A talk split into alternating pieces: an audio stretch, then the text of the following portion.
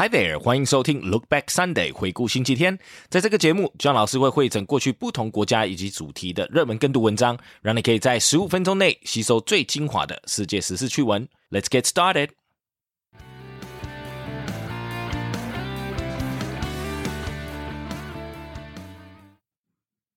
In Amsterdam, floating homes that only look like ships.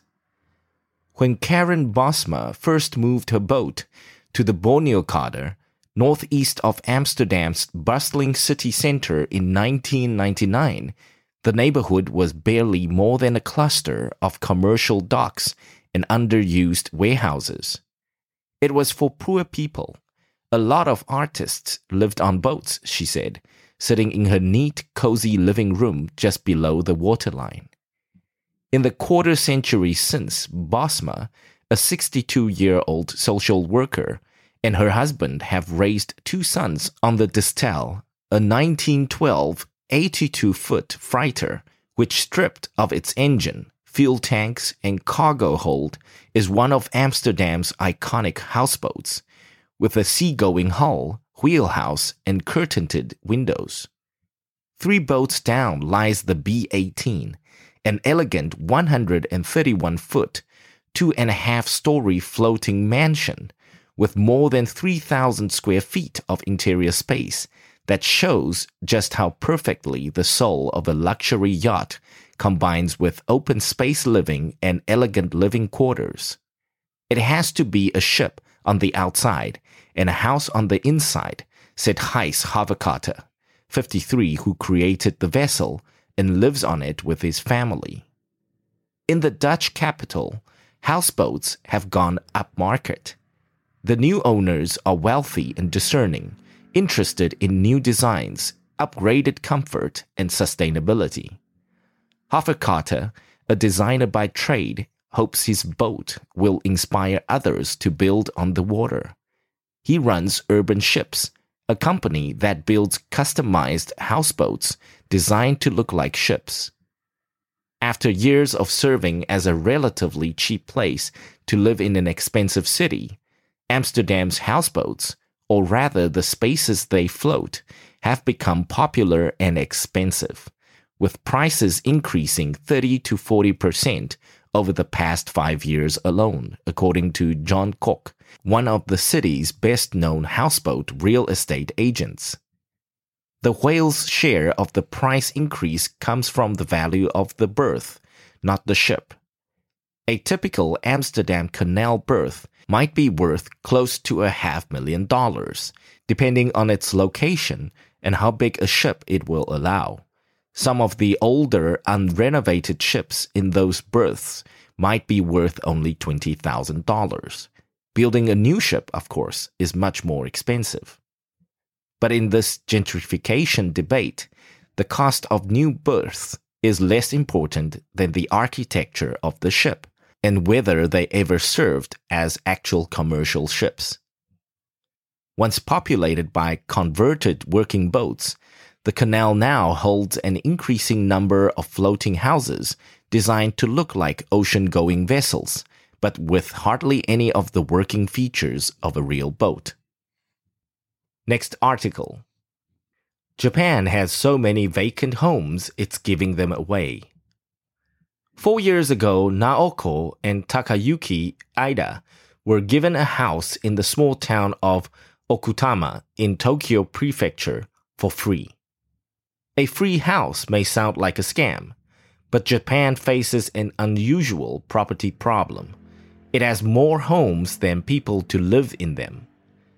In 2013, there were 61 million houses and 52 million households, according to the Japan Policy Forum, and the situation is poised to get worse.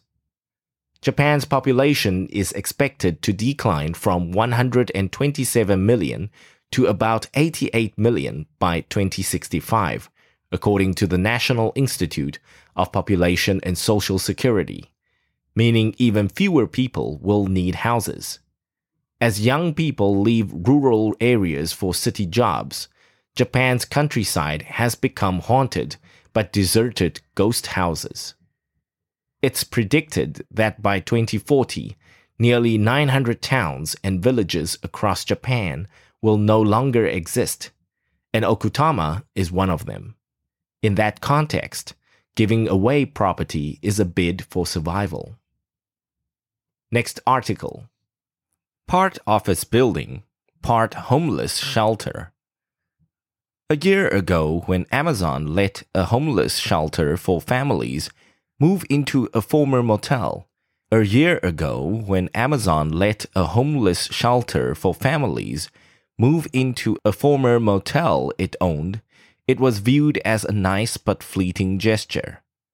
The motel was a chunk of downtown property where Amazon planned to eventually erect yet another set of sparkling buildings to meet its insatiable need for office space in the city.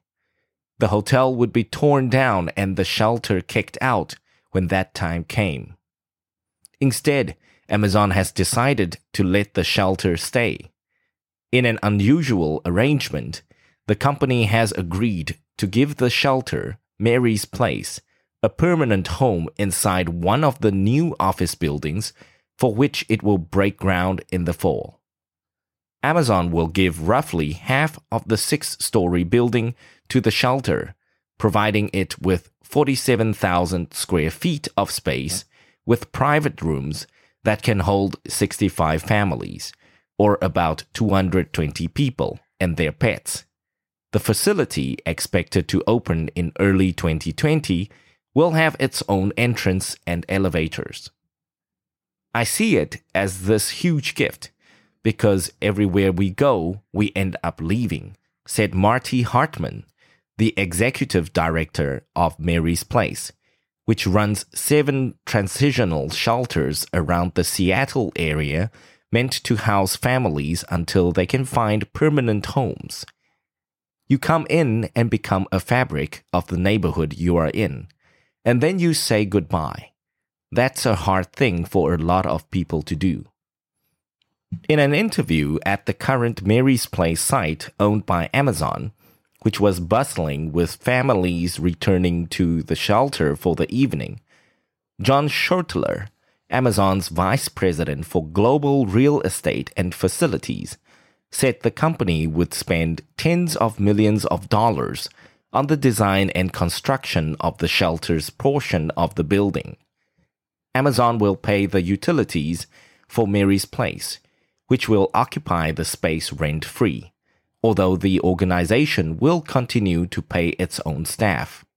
Schoettler said Amazon originally allowed the shelter to stay in the motel because of the severity of Seattle's homelessness crisis, which had prompted the city's mayor to declare a state of emergency in 2015. Schoettler said Amazon was impressed by Mary's Place and he described its plan to give the shelter a permanent home as an investment in the neighborhood. In San Francisco, Google, Salesforce.com, and others have funded a campaign to find permanent housing for homeless people. But Nan Roman, president of the National Alliance to End Homelessness, a nonprofit advocacy group in Washington, D.C., said she was unaware of any other private corporation integrating a homeless shelter into its building. Thanks for tuning in. 记得我们每日跟读、精选词汇以及 Intense Podcast 节目都在各大 Podcast 平台同步放送， 也欢迎分享我们官网 www.dot.fifteen minutes.dot.today 以及 Facebook 粉专给亲朋好友。